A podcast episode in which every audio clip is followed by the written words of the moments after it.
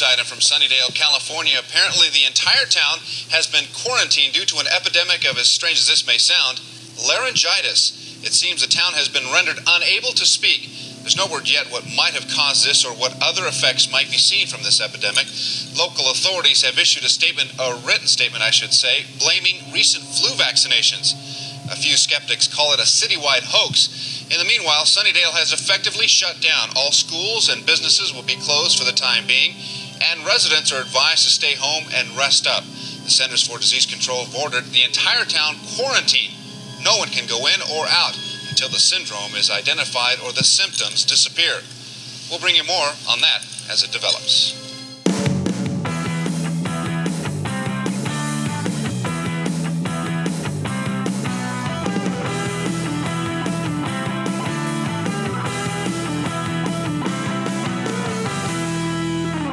Hey, welcome back to Thank Fucking God It's Friday. I'm Katie, and we don't have Drew today. Drew is on a summer vacation, and instead, I am joined by a guest, Ashley from the Washed Away podcast. Hi, thanks for having me. Yes, and today we are going to talk about a show where the main character was turned into a rat for season two, partially so she could appear on Saturday Night Live. That's true. oh, you did know it, huh? I did. But I, you know what? I actually learned that recently. It's not something I always knew. Oh, okay. That makes me feel a little bit better. We are talking about Buffy the Vampire Slayer. Yes. So excited. But before we do, Ashley, do you want to talk a little bit about your podcast?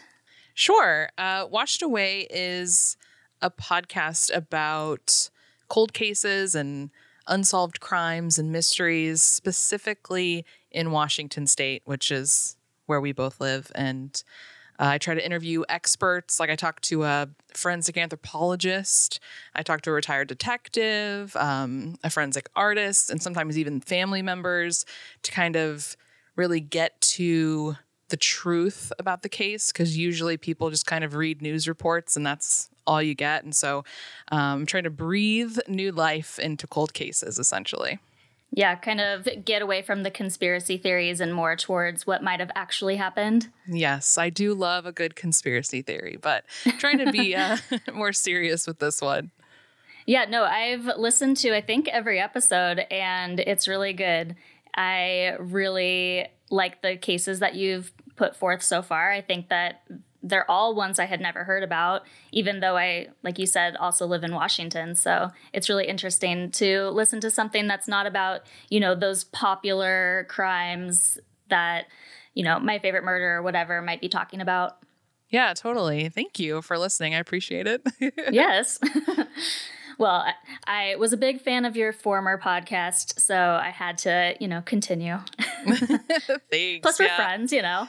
yeah, totally. I'm yeah, and I'm I'm excited that we get to be on a podcast episode together. Like I this know is this cool. is the first time. yeah, and we've known each other for years now, which is wild. I know. We haven't seen each other in, I think, when was that last meetup? Maybe like last fall?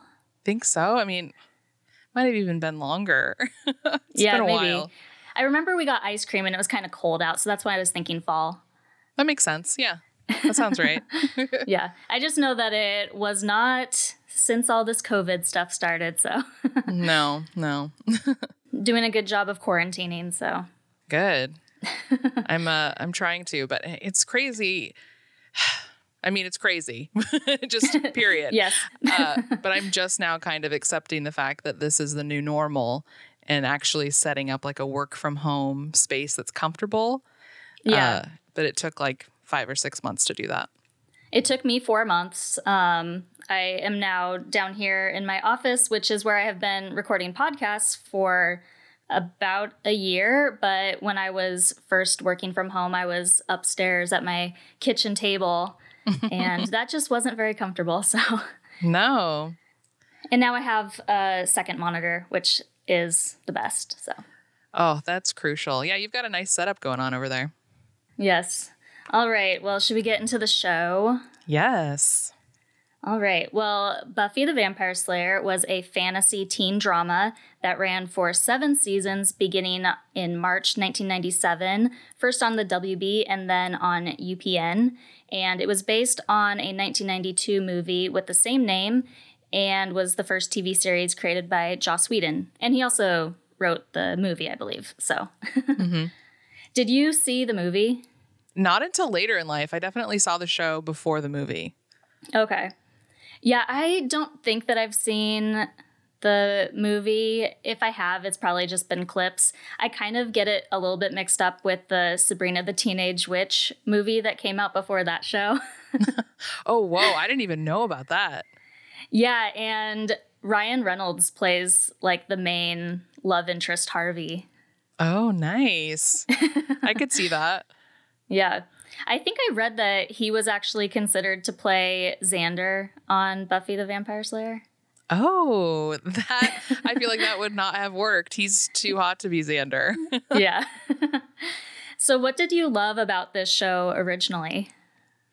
Well, I do tend to love anything kind of paranormal or supernatural. And then you mix that with comedy and feminism. And that's just, I mean, that's a perfect combo for me. Yeah. Did you watch it from the beginning?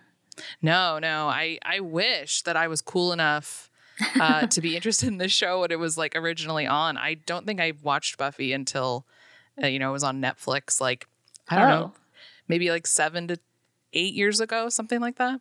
Oh, wow. Okay. So definitely not during its 90s heyday. No, yeah. I, I came in total like nostalgia only. Got it. So you have maybe a different perspective than somebody who grew up with the show. Yeah, probably. Which I didn't watch it back then either. I am sure I saw like bits and pieces of it. I watched Charmed back in the day. That was nice. my WB show. So they were kind of, I don't know if they were on the same night, but they were kind of in the same genre. So. Yeah, I could see that. I did buy season one a while ago and I tried to watch it and I didn't like it. And then somebody told me just skip season one. yeah, season one gets a lot of crap. Uh, it's, I think that one of the episodes we're going to talk about today is like when Buffy hits its stride, and that is like middle of season two. So um, you kind of have to stick with it, or you just kind of have to love the campiness of the first season, I think, and just kind of how silly it is. Yeah, I think camp is a very good descriptor for it. Mm-hmm. Is there anything about the show, like, I guess, especially if you were watching it later, that you really didn't think held up that might have back in the day? Well, there's a lot of, I mean, it's not a very diverse cast. And Xander's character, ooh, that's hard to watch these days. uh, he just kind of gaslights and manipulates his lady friends over and over and over again. And he thinks that you know he's earned like their attention and their affection and it's kind of gross. But um even that kind of took me a while. I think the first time i watched buffy i was like oh xander's funny and xander's kind of cute. And then now on my 10th rewatch or whatever i'm like oh xander no more xander. He was gaslighting you too Absolutely, yeah. yeah, I definitely noticed a little bit of that while watching these two episodes. There were just a couple things that he did where I was like, "Oh, that's not cool." yeah, absolutely. Yeah, he um at first, especially in the first season, he's super into Buffy and she mm. is not interested in him at all and the way he deals with that is super gross. Ah, uh, dang. Yeah. You hate to see it. you really do. Who were your favorite and least favorite characters? Ooh. Um I mean, I just genuinely love Buffy as a character and I think she grows so much and goes through um so many different arcs throughout the show. So Buffy's you know, fave, but I feel like that is so cliche because she's the star of the show. Um, I really hated Spike the first time I watched it, and now he's grown on me. So him and Xander kind of switched in my mind, um, mm. um, but he has a lot of problematic moments as well. Um, the one person I loved all the time, no matter what, is Giles. Just Giles can do oh. no wrong for me. wow. what are your thoughts on Giles? Uh, I don't know. I mean, with these two episodes and also with kind of what I remembered of seeing him from before, I find him kind of boring. I don't know. I mean, he is a boring character because, you know, he's like, he's not a professor. What is he supposed to be? He's a librarian. Librarian. Okay. So, I mean, all that he's doing is like researching and then like telling them what to do and stuff. So it makes sense that I, I would think he's boring. So I don't know. I did find it interesting in the second episode that we watched that he had a love interest that was basically she wasn't there for like a booty call, but she was there for like a short period of time. yeah, we I don't think we ever see that woman again in the oh, show. Okay. um, and in the other episode we watched, he's dating Jenny or uh, Miss Calendar, but they're like okay. just starting to date. Um, and then something unfortunate happens, and you know, Giles is boring. I mean, he's the the father figure. He's her watcher, but he's he's got some good one-liners and like he's always there for her. And I don't know if it's like I have daddy issues or something, but I love Giles. yeah. so yeah. Well, and it could also be because you did watch it as an adult and so, you know, sometimes when you watch shows later in life, you relate more to like the parents on a show than the kids. yeah, totally.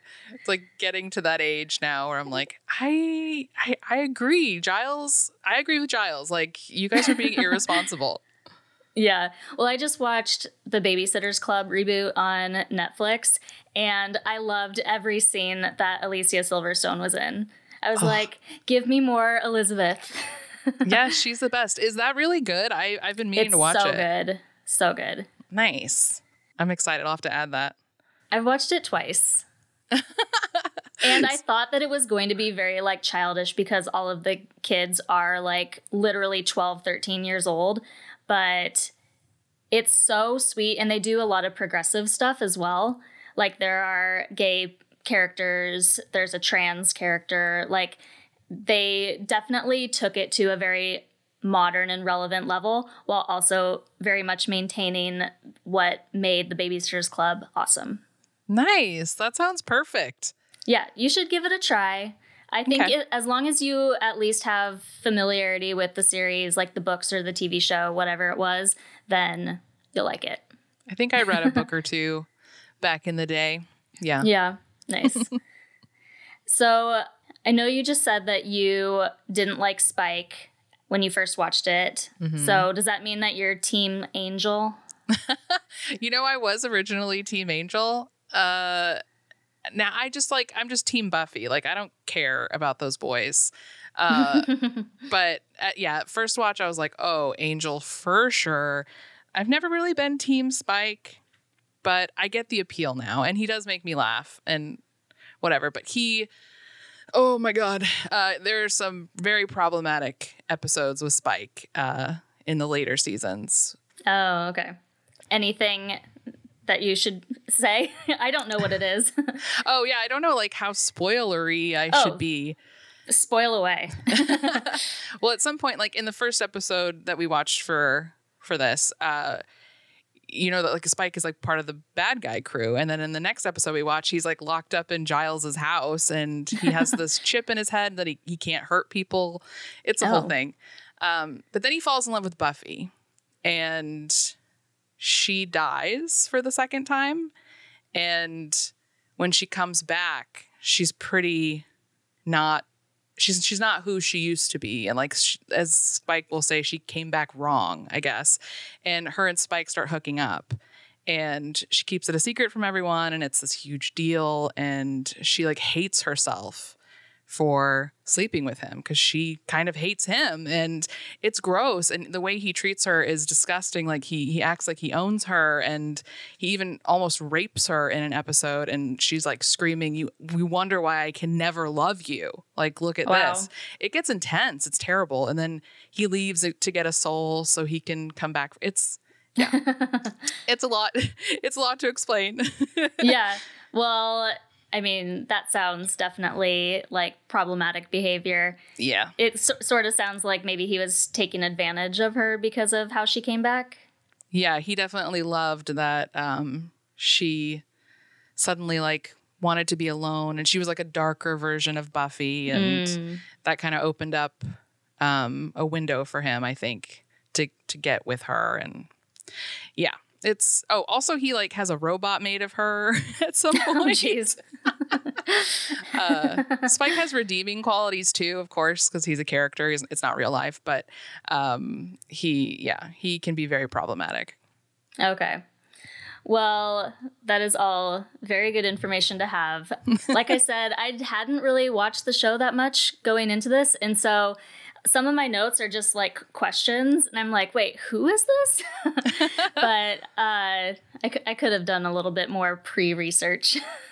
but it was also kind of fun to go into it not knowing everything. So, Yeah, I, I can, I can only imagine going in because you didn't watch much of Buffy before this, right? no. So watching like a random episode in season two and a random episode in season four, you must be like, what is going on? Yeah, definitely.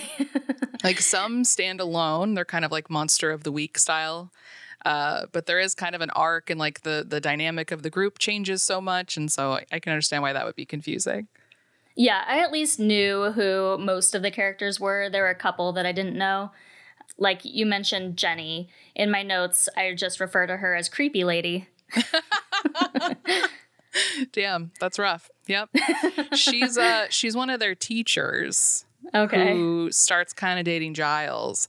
But then it turns out she's also from this like long line of Romani people who Angel killed and tortured and they cursed him and that's the whole reason why Angel has a soul is because of like Jenny's family and she was sent there to watch over Angel and make sure he didn't get too close to Buffy and obviously that didn't work out. So, Nope. yeah.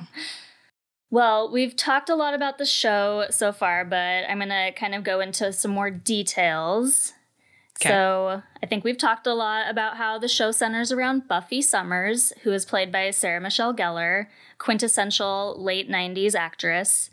And she is the latest in a line of slayers or chosen ones. And they're called upon to fight vampires and other demons who come through the doorway to hell called the quote unquote hellmouth, upon which her school was built. Yep. So, so crazy. I love it. Yeah, the first like three seasons they're in high school and right on top of the Hellmouth, and um, wackiness ensues. Yep. so I didn't really know this part, but it makes sense. As a Slayer, she has powers that give her increased physical strength, endurance, agility, accelerated healing, intuition, and a limited degree of precognition. Yes, I was gonna mention that because both of the episodes we watched, she has dreams Mm-hmm. that, um, yeah, sometimes she like predicts the future or she dreams the future. Essentially, that's just something she does sometimes. Yeah. I mean, it's helpful. It is. Yeah, she's Without like, that, they wouldn't have had, you know, anything to go off of. It's true. Yeah, that's. I think that's like a lot of their problems. They never really know what to do, and they have to just rely on Giles's books. And yeah, it's. Uh, I can only imagine trying to figure things out. Yeah. And speaking of Giles, you mentioned before that he is a watcher, and Giles is played by Anthony Stewart Head, who trains her and researches all the various forces of evil that she has to fight against. And at least one of the episodes we watched, like everybody was basically researching through these dusty old books, and it looked like nothing I wanted to do. I prefer to do my research online. I don't want to be like thumbing through pages endlessly. You're such a willow. I love that. yeah, she brings like the internet to them. There's oh. Oh. there's some cringy episodes where like they call it the net, and um, there's a kid that says he's getting jacked in, and that means like logging on. it's, Oh, so, God. it's so cringy, like early internet. I did see that Willow was the first person on TV to use Google as a verb. oh, nice. That's interesting. Yeah. I believe it. She's a smart cookie. Yeah, I, I think it was Willow. It was either Willow or Buffy. One of them says, like, did you Google it or something like that? Oh, nice. I, Yeah. I would imagine it would be Willow. That makes sense. And speaking of Willow, She is part of a wider crew of friends of Buffy's, and I guess they're sometimes called the Scooby Gang. Yep, the Scoobies. so Willow is played by Alyson Hannigan, who is much more introverted and studious than Buffy, and she has powers of her own that develop over the course of the series.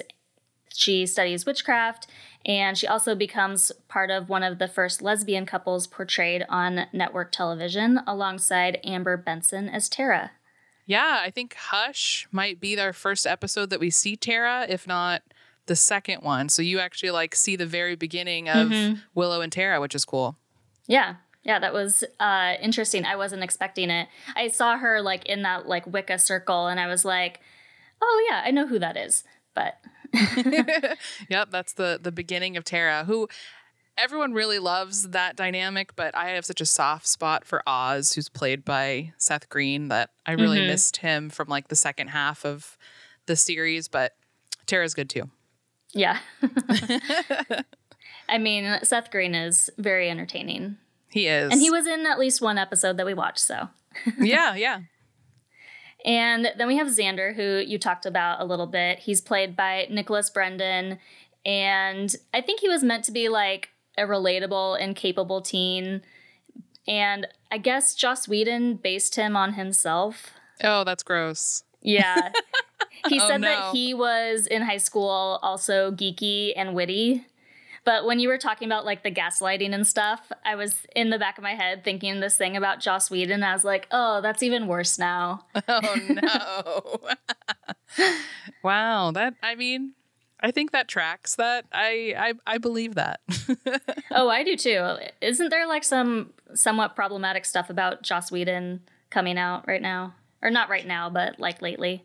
There definitely has been. I think the internet, or at least Twitter, goes in waves of whether or not we are supposed to like Joss Whedon or support what he's doing. Unfortunately, he, if he is, I honestly don't remember what it was um, that we were upset with him for, probably justly, but um, he makes such good products. Like he does yeah. such good work, and that that's frustrating yeah, and I think a lot of it generally comes down to the characters that he's writing or the situations that he's writing, mm-hmm. which are why we're not supposed to like him.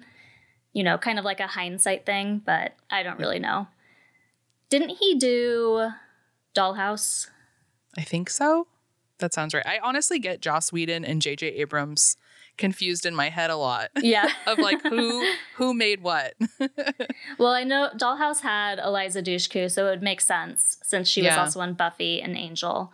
I really like her in Buffy, by the way. She's Faith, yeah. which is like another Slayer, and um, well, I really hate her sometimes, but I also really like her. Like Faith brings a good dynamic to the group. She's the Wild Slayer. Yeah, well, she's in my list of people to talk about, so I might as well do that now. Sweet. And she comes up in season three, I think, and is kind of a foil to Buffy because she often like makes the wrong decisions, kind of based on her rougher past, something like that.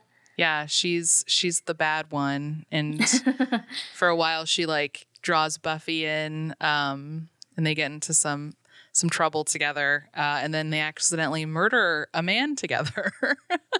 yeah, I uh, saw that. It was like a deputy mayor or something. Yeah, yeah. Um, technically, it's Faith that does it, but she tries to blame it on Buffy. And then, so Faith and Buffy, you know, don't work together anymore. And, and Faith becomes one of the big bads that we have to fight against. And, like, she almost kills Angel and, like, teams up with the mayor, who's a bad guy.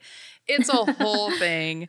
But I think Faith, it's been a while since I've rewatched the end of the series, but I do believe Faith comes back in the end uh, on the side of the good guys. I mean, that's usually how it goes, right? Yeah. Yeah. Everybody gets their redemption arc. yeah. and Angel, you mentioned, he's played by David Boreanaz. Uh, I think she's Buffy's main love interest. I know he leaves partway through, but he's he's still kind of always the main one, right? Yeah, he he shows back up a few times in later seasons and he gets yeah. his own spin-off and like Buffy goes on that show and yeah. So, yeah, he's her love interest, but he also happens to be a vampire. He, like you said, has been cursed with having a human soul, and that's kind of what motivates him to help Buffy in her fight against evil. And then, you know, there were a handful of other characters out there as well. you mentioned Spike, played by James Marsters. I always liked Cordelia, played by Charisma Carpenter. Cordelia's great. At first, I, I love that what they did with that character because you're really kind of like you don't like her at first, but she really becomes like one of the gang reluctantly. And um, one of the best things about Cordelia is she just says what's on her mind. Like there's a, an episode where Buffy can read minds, and she's like, Cordelia is the only one that just says what she's thinking. Everyone else, like, anyway, um, so that's like a, a good quality for Cordelia. Yeah, I like that. Yeah, she is funny. I think she plays well off of Xander. They're both a little bit quippy. Mm-hmm. So she had some pretty good lines in, I think it was the first episode that we watched, but yeah. yeah, yeah. oh, yeah, because she's not in the second one. yep. All right. Well, are you ready to talk about Innocence? Yeah, for sure. All right. So, Innocence was episode 14 of season two, and it aired on January 20th, 1998. All right. So, Ashley, you're going to do the first one minute recap. Oh my goodness, I'm nervous. I'll do my best. you know what? I suck at it so much. I feel like I only ever get like half of the episode and I'm just like rushing through the rest. So you can't do worse than I do. Thank you. I appreciate that. All right. Are you ready? I'm ready. All right. Three, two, one. So this episode starts with Buffy waking up after a night with Angel, and it's the first time they've ever slept together. And he's not there, and she can't find him, and she doesn't hear from him all day. And she's super worried about him because she's been having these bad dreams about him dying, and they're fighting this big bad called the Judge. And so she's really, really worried about him. She can't find him. And it's also relatable because her and Angel sleep together for the first time in the previous episode. And it's like, as a teenager, as a, a, a, girl or a woman, like going through something like that, where your first big crush or your boyfriend, uh, you think he likes you, and then you hook up with him, and then he ghosts you essentially. Like he doesn't call, he doesn't want to see you, he maybe even dumps you afterwards, or like completely changes from this nice lovey dovey person to cold and distant. That happens to Buffy. Like the fact that it could happen to our hero, the Slayer, just makes her seem more human but because it's Buffy, she. That's time. Ah!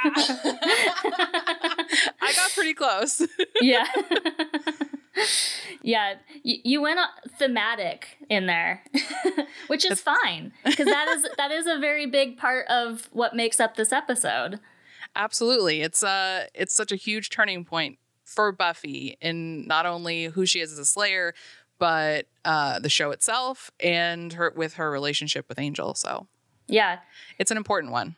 It was interesting to kind of see them talking both about the disappearance of Angel literally and then what that meant for Buffy. Because there was a part where Giles is like, I think I know what she's feeling. And Willow's like, I guarantee you don't.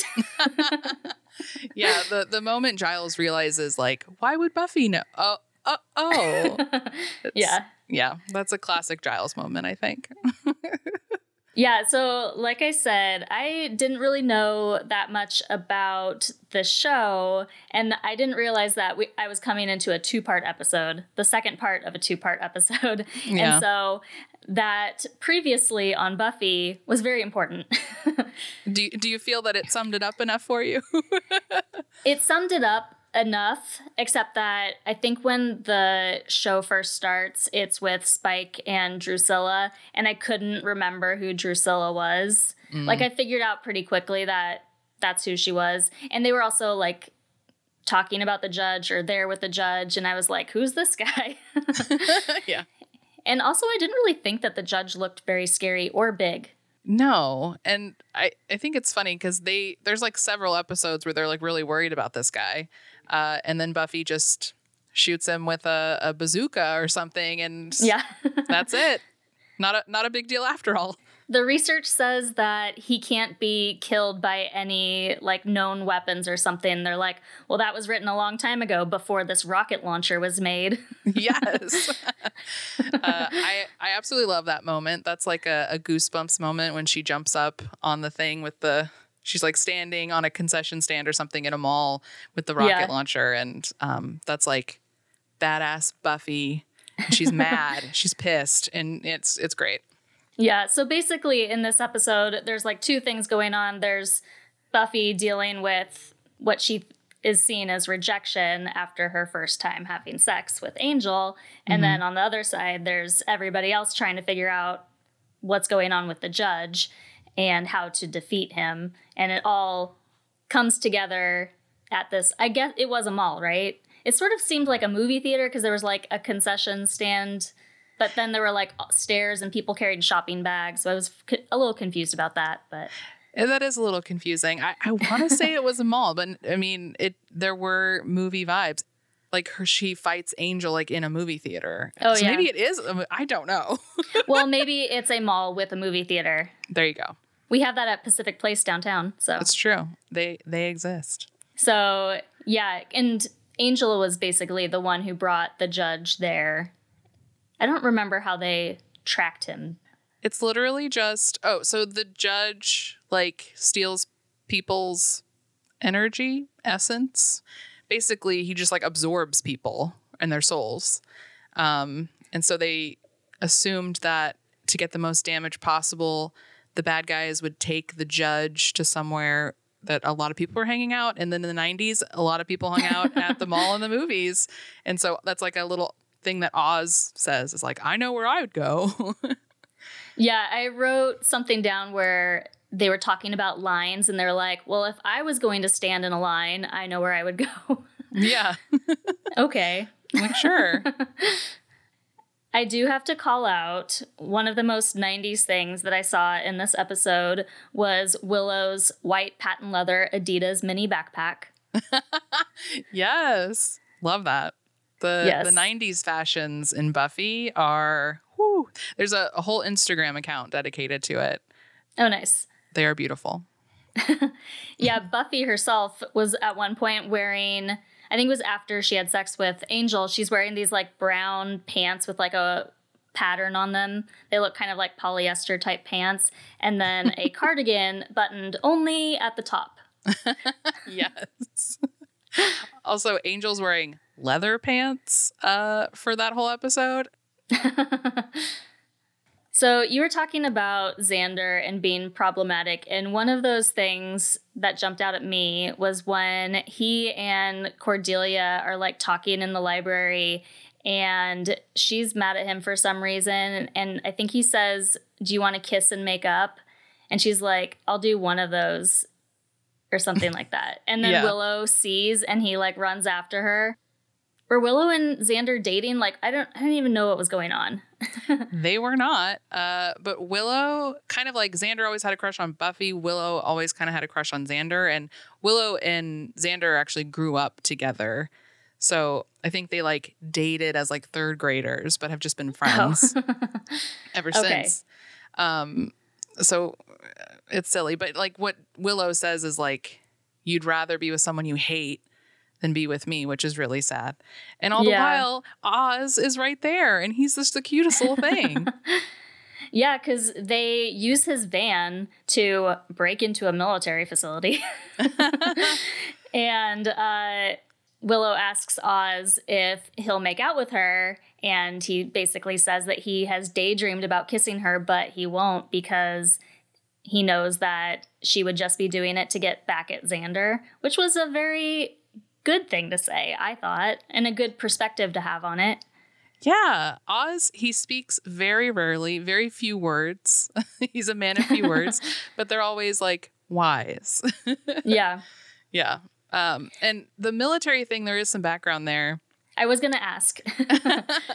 uh, there's a Halloween episode where th- all the characters are turned into what they dressed up for for Halloween, and so Xander was like a army dude, whatever, and he turned into an actual army dude, and like Buffy was a uh, an old timey like.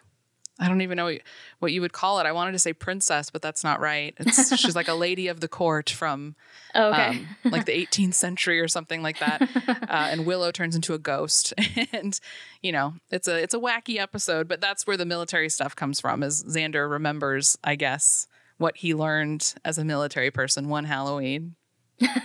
yeah, I remember him saying that he remembered all of the codes and all of the procedures and all of the like lingo. Again, another thing that was very handy. yeah. Although it didn't seem it didn't seem like he knew what he was doing when he was talking to that guy and trying to get in. Mm-hmm. It seemed like he was I don't know. It didn't seem like he was doing like military stuff. It seemed like he was just doing guy stuff. Yeah, that I mean that's how he gets in. Is what is he he even says like trying to get some touch or something like that. just classic gross Xander. Yeah. But it's a good thing they do get in because that's how they get that bazooka rocket launcher thing. yes, it's crucial. Should we talk a little bit about Angel and his soulless self? uh, Angelus is the worst. Like, I think that's like the the name that they his, they call him by his full name so that you know he's bad. Uh, Angelus, yeah, he really is the worst. He just comes and messes everything up, and then the whole soul thing is why him and Buffy can never be together. Which is, I never watched Angel. So, like, I say I was Team Angel for a while, but not enough to, I didn't care enough to watch a show with just him. Again, always Team Buffy. yeah. So, when Buffy goes to his apartment, which when she first, like, wakes up the next day, she's in this room and i thought she was in like a crappy motel room or something like that. And then she shows back up there and he was there and you know she's like hugging and kissing him and she's like wanting to be reassured about the night before and he's just acting like a douchey bro. You just disappeared. What? I took off. But you didn't say anything. You just left I think I really wanted to stick around after that. What? You got a lot to learn about men, kiddo. Although I guess you proved that last night. What are you saying? Let's not make an issue out of it, okay? In fact, let's not talk about it at all. It happened. I, I don't understand. Was it me? Was I not good? you were great. Really. I thought you were a pro. How can you say this to me? Lighten up. It was a good time. It doesn't mean like we have to make a big deal. So I didn't get the whole context of the soul thing at that point, I don't think. I couldn't tell like what was real, like if that was how he really was being. And I think it was after that that I realized that he has changed actually he has changed. yeah, unfortunately. Yeah, he that's definitely like a trope that they use later on cuz uh Angel does get his soul back at some point and then uh in a, another season or something when they're they're tricking Faith. He like pretends that he lost it again, and so it's it's kind of silly. So he does the douchebag act again. Yeah, yeah. And like he pretends to like cheat on Buffy with Faith. That's a whole nother thing. Yeah. so the last thing that I have really is when they were doing that whole military thing and Cordelia asked Xander if looking at guns makes him want to have sex. He says, looking at linoleum makes me want to have sex. I'm 17. and dude is not 17. I looked it up and he was 27. Oh my God. I did not know that. Oh, what is with having these? And I mean, how old is David Boreanaz in this? I mean, I know he's a vampire, but um, it is. I think he was 29 or 30. That's wild. Sarah Michelle Gellar was 21. Mm. Alyson Hannigan was 24. And Charisma Carpenter was 28. Wow. Playing some really adult looking teens. yeah, it was not believable at all. yep. I think like the the first season they look a little young, but even still I would say college students and not like fresh little high school students. Yeah. yeah. I know this was one of the episodes that you kind of suggested. This is one that you said that you really liked. What about it do you really like? I think I like again like the turn that Buffy takes. And I, I do think that this is where the show kind of comes into its own because before this it's very campy and, and silly and like monster of the week style. And this is where like you see all these little storylines come together and everyone learns something new and, and their character progresses. And then you really see Buffy coming into her own when, you know, Angel does her does her wrong, you know, when she gets her she doesn't get revenge on him, but when she takes down the judge, uh, like that scene with Buffy, I don't know. That's just like how I picture her the rest of the show is like her Yeah. coming into that character. And so it's a really important episode and I always enjoy watching it. It's I wouldn't say it's one of my favorites, but She does fight Angel. They, like you said, Yeah. are fighting in that movie theater. That's and right. she pulls out a stake but can't kill him. And he says that, you can't kill me. So she kicks him in the balls and says, Give me time. yes, like how could you not love that? That's such a great way to end the episode. She's like, just give me time. Yeah. Well, it wasn't the end of the episode because then she goes home and has cupcakes with her mom. And when her mom oh. says to blow out the candle and make a wish, she says, I'll just let it burn. So dramatic. I wrote, wow, teen angst. yep. Yep. That is that is pure teenager right there. All right. Well, should we rate this episode? Sure. All right. I can go first just to kind of show you how we do it. Okay. Like I said, I didn't know anything that was really going on with this episode and especially with the backstory. So I think some of what we've talked about was a little bit lost on me at the time.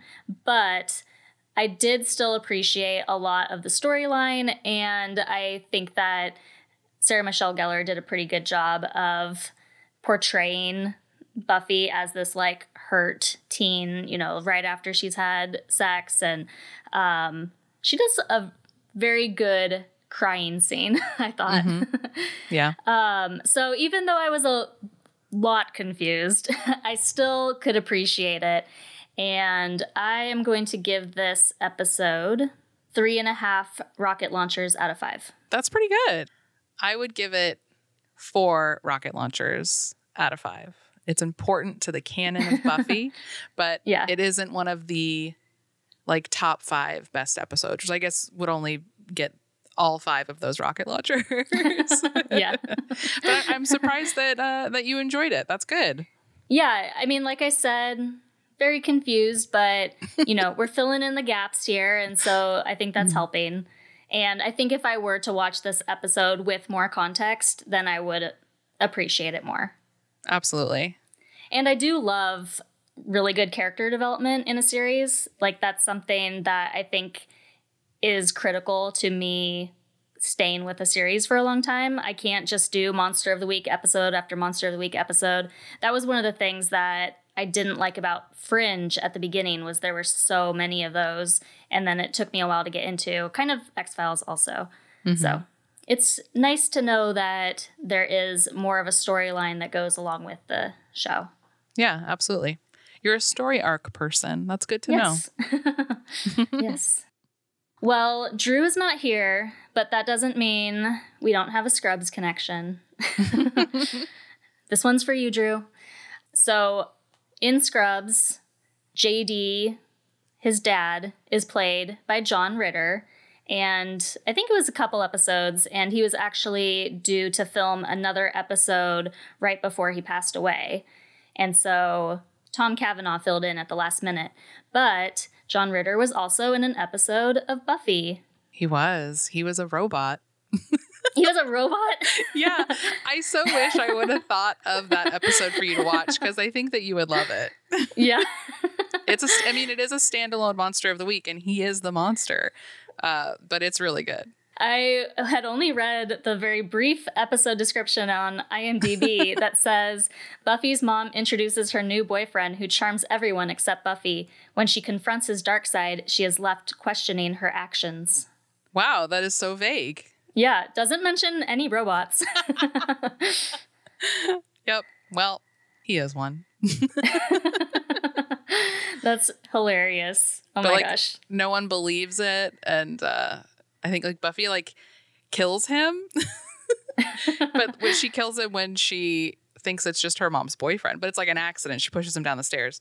oh, Um, geez. It's uh, there's some, there's some uh, what's the right? There's some interesting violence in Buffy, uh, but then he like comes back to life because he's a, a robot, and then they discover that later. It's it's yeah. It's a whole thing.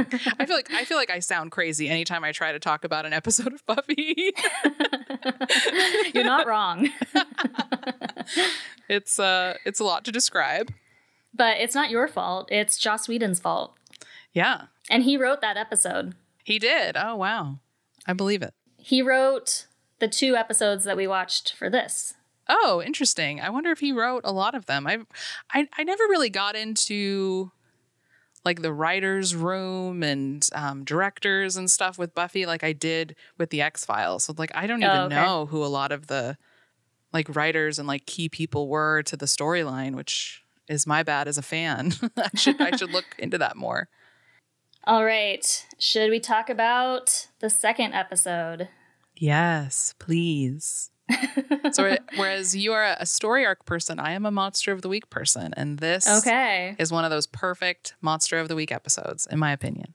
All right. So we are going to be talking about Hush, which is episode 10 from season 4, and it aired December 14th, 1999. So, Ashley, I'm going to ask you to put a minute on the clock. Oh gosh. okay. I am ready. Okay. Give me a countdown. All right. Three, two, one, go.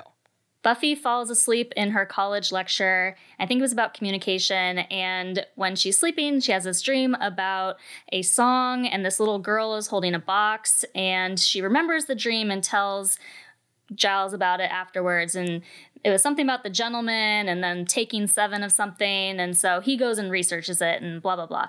And meanwhile, Willow goes to like a Wicca group, but they're all just about bake sales and stuff and not actually witchcraft. And she gets mad about that. And Giles, while he's researching, is entertaining a lady friend and also has Spike over there. And suddenly, all of their voices go away one night, and nobody can talk. And there's this whole big, like, quarant. They say that they're quarantined for laryngitis, but there's literally nobody can speak at all, and they're trying to figure out what's going on. And That's time. I got really hung up on something. I forgot what the point of the episode was at one point. You, you were you were just getting there. Uh, yeah. You, you're way better at the recap than I am, though. I feel like it might be easier to do a recap when you're like not familiar with the show because you're just like, this is all I know about this episode. Whereas I'm like, and then this and this and the background on that and the story to this. Like, oh, geez. Yeah. um, so I was getting to the point where all everybody's voices have gone, and um, then there's these creepy guys who I just started calling. I know they're called the gentlemen, but I just called them floaters because that was easier to type. And that's literally what they do. They're like these silver skeleton guys who are literally just like floating down the street. It's so spooky, isn't it? Yeah. They're, this is a creepy episode. And Giles figures out that the way to kill them is for. Does he write the princess? Like that was what was in a fairy tale. Yeah, yeah. He find he finds this like fairy tale about the gentleman, and the princess screams, and that kills them. And they're like, "But how do I scream? I don't have a voice." And okay, there was more military stuff in this one. and this is something I really didn't get, so I really need you to fill in the gap on it. Okay. So the TA of that class that she fell asleep in is Riley, and it looks like they're like kind of sort of starting to date, maybe. But Riley is pretending to be a TA, and he's actually a soldier or something like that. I never realized how much soldier stuff there was. Um, but yeah, there's so where um, Buffy and Willow go to college, they're on top of something called the Initiative, which is a secret government program that's in Sunnydale near the Hellmouth. Uh, because these soldiers fight demons and they like do tests on demons and vampires and Riley is one of the soldiers, and it's all very hush hush. It's a total secret. So Buffy doesn't know that Riley fights demons and vampires, and he doesn't know that she's the Slayer and that she fights demons and vampires. And so, like, Does he know about the Slayer? No, not until I think she, she says like I'm the Slayer. Uh, I think on the next episode actually, and he's like, "What's what is that?" And she's like, "Really? you haven't heard of me? Like they don't talk about me?"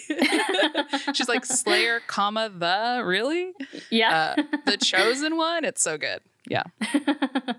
nice. Yeah. So they, at the very end of the episode, are like fighting the floaters. I called them minions, who are like these, like, uh, what is the name of the guy in Frankenstein who helps him? Ooh, I don't know. Oh my gosh. Anyway, I just picture them as like the same thing. He's like all hunched over, or and like these guys are hunched over and like going down the street like gorillas or something like that. it's it's it's like scary. I know they they do remind me of something, and I can't put my finger on it either. It's like from a show or a movie or um, yeah, it was really familiar. They like have their their faces um they have like kind of like masks on and they wave their arms in the craziest way and they're wearing straight jackets. Yeah straight they're jackets. just like chaos and um they're like the muscle for the gentleman. And yeah it is so familiar and i wish i could remember what it reminds me of.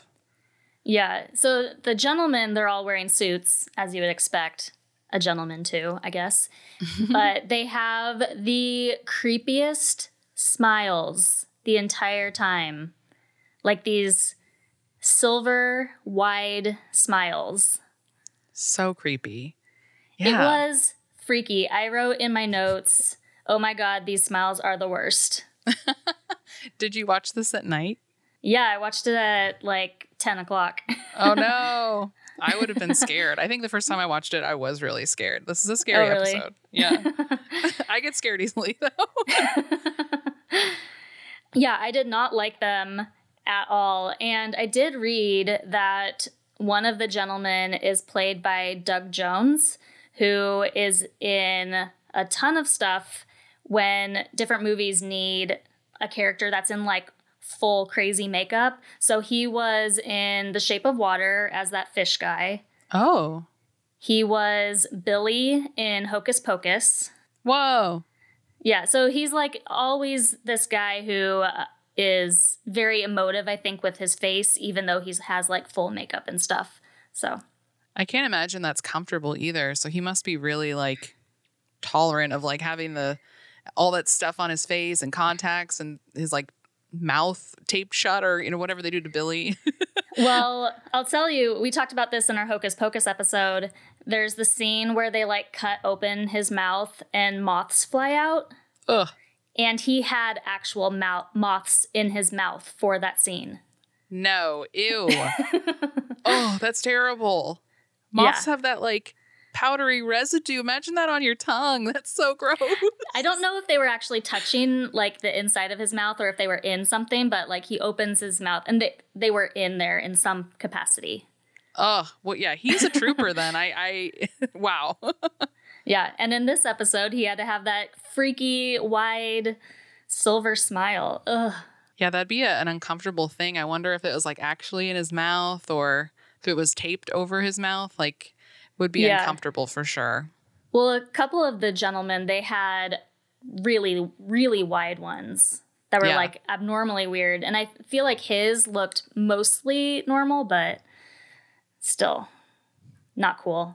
so what they're doing, what the gentlemen are doing, are trying to get seven hearts from people. So like every night or something, they're killing people, and that's why they took the voices so they can't scream. Right. Though but I- also, oh, go ahead. I, just don't think it's ever explained why they need the hearts. yeah. Just a thing they do. I don't know. Well, the fairy tale that Giles references ends with them dying, so it was a happily ever after. Yeah. it's like the the prophecy or something. It's it's not I think that's the only time we really see Giles crack open a book on fairy tales. Uh usually it's like some sacred texts that you know about a demon or whatever, but this is like a fairy tale. What? Um Well, he does ask Buffy if it was a song that she remembers, like from her childhood or something like that. And I think that's kind of what gets the idea in his head. Mm-hmm. That makes sense. Yeah. But I do have to call out when they're talking about, not talking, when they're trying to figure out how to beat the gentleman, Giles is using an overhead projector to walk them through the plan. Such a throwback. And at first, he has the transparency upside down or backwards. Mm-hmm. So that that gave me some I don't know if happy memories is the right thing, but definitely some nostalgia for, you know, school back in the late 90s. Yeah, I bet. I mean, I can't even remember the last time I saw one of those projectors, but those were such a staple of like going to school in the 90s. Yeah. And how they would get hot when you like wrote on one, when like the teacher would call you up to like fill in like a math problem or something. Yep. Yep. but he uses those transparencies to tell them that they're going to basically try to make it so that Buffy gets her voice back, but he does it through like a series of drawings. Yeah, he like drew out what he was going to say. he wrote the words, but he also drew pictures in case you didn't understand the words. That's like one of my favorite scenes of Buffy is them in that uh like hall. What, what would you call that? Um It was a lecture hall. lecture hall. And Yeah. yeah, Giles is giving this presentation and they none of them can speak and um the jokes that they make like the the the whole Buffy will patrol tonight like that stick figure that Giles draws like that becomes a huge thing in like the Buffy fandom. Like people have tattoos of that little drawing. Oh. oh, with the dress. Yeah, with the dress. And like Buffy's Yeah. upset because she's like, yeah. You drew me so wide, I guess. I don't know. And when she's wondering like how she'll kill and she does like a stabbing motion but she doesn't have a stake in her hand and so it looks like she's jacking doing a jacking off motion yes. and so then like, she what? pulls she pulls a stake out of her bag and is like no like Uh, yeah, that's the best. Like that's that's some good Buffy humor. It was kind of amazing. So the episode is 44 minutes long and 27 of them are silent. Yeah. So it is kind of amazing how much you get from like context and also body language and stuff to communicate what is actually going on in an hour long show basically. Yeah, I can't think of many other episodes of TV where it's mostly silence or you're kind of like reading lips and and hand motions to try to figure out what's happening on screen. Yeah. which is I think in some of the things I was reading about the impact of Buffy on TV was like some of the choices that Joss Whedon made and like some of the risks he kind of took, like this episode, really kind of changed TV for the good. It was something like new and different that you hadn't really seen before. Yeah, it was definitely a unique episode, something that I don't think I've seen. Like you said, it's hard to think of a episode of TV that is similar. And they used music a lot in place of the dialogue. So mm-hmm. when something was really intense, then the music would get a lot more intense and it did seem more like you were watching I don't know, something kind of theatric in a way. Mm-hmm. Yeah, absolutely. It, it is like a mini movie. Do you remember like Peter and the Wolf, like watching something like that, like way, way, way back in the day? I know there's like the actual music that goes along with it, but there's never any dialogue in that story because the music is supposed to sh- tell the story. And it seemed kind of like that for this. Yeah. It's a, a type of entertainment that we definitely don't see much anymore because everyone's on their phones now when we're watching TV. So if you have to give it, like if you're reading subtitles or it's a silent episode like this where you have to pay attention, like uh, I feel like that's pretty rare these days. Yeah. If I'm going to watch a show that has subtitles, I'm very deliberate about it. I have to Yeah. be in like the right headspace and be like, okay, I'm not going to be distracted. Yeah, totally. It's like put your phone down. Like I've, I am committed to the next 90 minutes and I'm going to Yeah. experience this movie. It's why I haven't finished uh, the Queer Eye series where they go to Japan. Oh, nice. yeah, I think that's why it took me so long to watch Parasite, and it was fantastic. So It is good. It is good. I just don't think I can watch it again. that's that's fair. but this episode of Buffy, I do think that if you were to watch it again, you would probably catch more stuff that you didn't the first time. Mm-hmm. Just in how much there is to see on the screen and hear through the music. So I think that's a cool thing. Yeah, absolutely. There's um I feel like that happens. I've I've rewatched Buffy. Like it's just one of those shows that I put on if I am not, you know, watching something new. And so I don't even know how many times I've rewatched it. And I am always seeing new things or catching a joke I didn't quite like fully understand the first time or the third time because I wasn't paying attention then, or who knows. Um, but yeah, that that's one of my favorite things about rewatching shows like this is you catch all those little nuances you may have missed. Yeah. And we did kind of talk about this a little bit before about how this is, we think, maybe the first time we see Tara.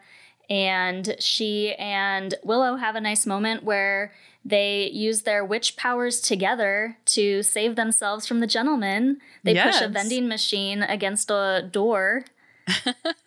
That's kind of like a hot moment. They like lock eyes yeah. and lock fingers, and it's very powerful. and you're like, what is this? This is brand new. yeah. Witchy witches. Yeah. yeah, no, it was very cool. And I think I can see why people like those two together, even from that like limited interaction. They mm-hmm. seem like they're on the same page from the beginning, like how Willow didn't like those other people that were in the Wicca group because they just wanted to fundraise or whatever it was. and she was like, Come on, I'm a witch. I need to learn witchy things. yeah, and she never really has another witch in the series other than Tara, um, besides Amy, but Amy spends most of the series as a rat. Um, so okay, that's a again, and then uh, Buffy is like you mentioned is a rat for an episode yeah. too. That that's something they like to do on the show when they don't have the actor for the day. Yeah, you're a rat. Sorry, it's time for you to be a rat. Yeah. Anything else that you have for this episode? Uh, it's just it's a great episode, like a classic Buffy monster of the week style. Like it's fun, it's funny, it is kind of scary. Like some of the good inside jokes come from this episode. Um, and also like the pandemic stuff, or it oh, was not, to talk a, about that. oh my gosh! or it's like quarantine, and it, there's yeah. kind of timely to us right now. Yeah. So when the news comes on, they're obviously in like LA or something, so they have their voice, because it only affected people within Sunnydale. Mm-hmm. and the guy is like, apparently the entire town has been quarant- quarantined due to an epidemic of laryngitis. And they say that all businesses and schools are closed and residents are encouraged to stay home, no one in or out. And my notes just say, too soon. Didn't I say it was too soon? I know that was a surprise. Just I guess I haven't watched that episode in a while. I completely forgot about that tidbit. Uh, definitely hits different in the COVID yeah. era. uh, yeah, I thought that was kind of funny. Oh my gosh, it was not not cool. To, well, it was kind of cool in that it was like, oh, I can relate to this somewhat, but it was also like, I don't want to relate to this right now. right. it's a surprise. I'm tired of it. Yeah. Oh, gosh. I mean, that's really like the best word for it is like just tired of it. This is just, you know. yeah. I, I'm ready to see people and do normal things. And I'm actually fine working from home. That can continue, but I'd like to have more of a social life. Yeah. I remember going out, going to concerts, hanging out with friends. Yeah. Those were the days doing podcast meetups. Yeah.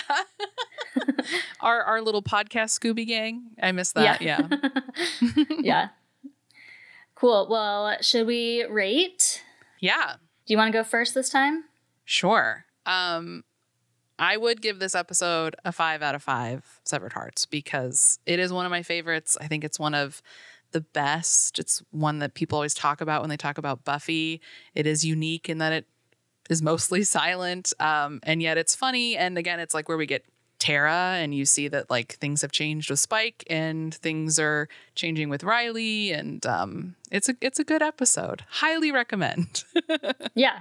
No, I really liked this episode. I felt like this is one that I didn't need a lot of context for. Like, there were definitely things where I didn't know who Xander's girlfriend was. And after doing some research, found out that she was a former demon.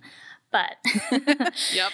um, it was still, I think, very standalone and a good one to kind of maybe introduce me more to the series and more of the quality parts of the series because it was so well done. And like you said, this is one that even I had heard about as a non Buffy fan. So when you mentioned it, I was like, oh, yes, definitely that one because then I can know what all these people are talking about. So I am going to give this, you're going to be surprised. I'm going to give this four and a half zigzag parts out of five. I forgot to mention parts. that Tara has a zigzag part this whole episode. And that was my hairstyle, my definitely my senior year of high school. I love that. Like you did it every day. Like that was your Every look. day, every I day. love it. Oh, Mine wasn't best. that big. Hers was very big triangles, and mine were more like mediums, medium size. Well, I'm glad that you liked it so much. That's great. That makes me happy as like a, a Buffy Yeah. fan who's maybe trying to convert you a little bit. I love it. Yeah, I mean, it was definitely freaky. Like you said, I probably shouldn't have watched it at night, but I actually was way more freaked out watching the UFO episode of the new Unsolved Mysteries at night than I was this. Ooh, yeah, that is a that. Well, the new Unsolved Mysteries, by the way, just so good. Uh, Yeah. really, really well done, and it still has that like creepy '90s vibe in that episode in particular, because the rest are like you know unsolved murders, and then there's the UFO episode. I completely yes. What I'm trying to say is yes. Yeah. well, it was very fun to watch this and talk about it with somebody who loves the show. So, Yay!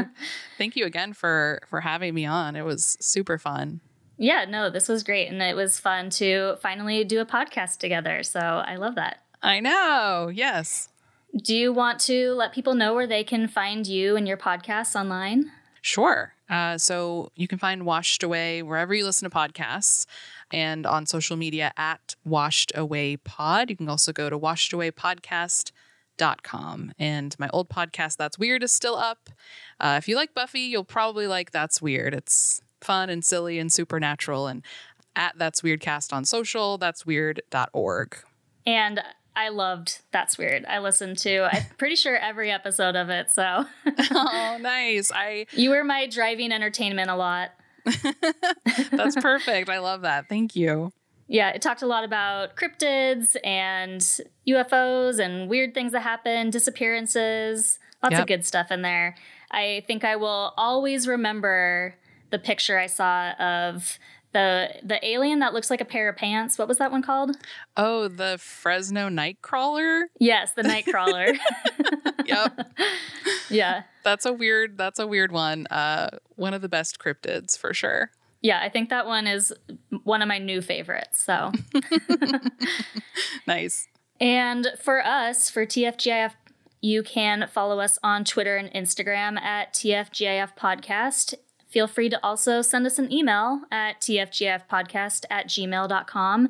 Share what you remember loving about 90s TV as well. Maybe you also watched Buffy and have some thoughts on it.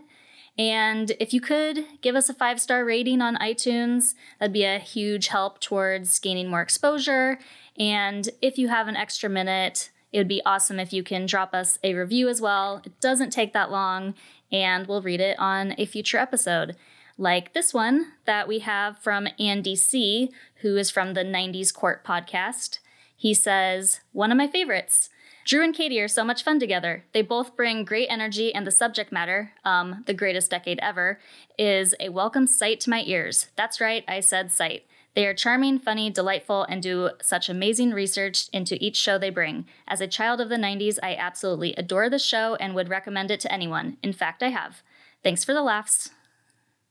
So, thank you, Andy. And if you want your review read on the podcast, leave us one.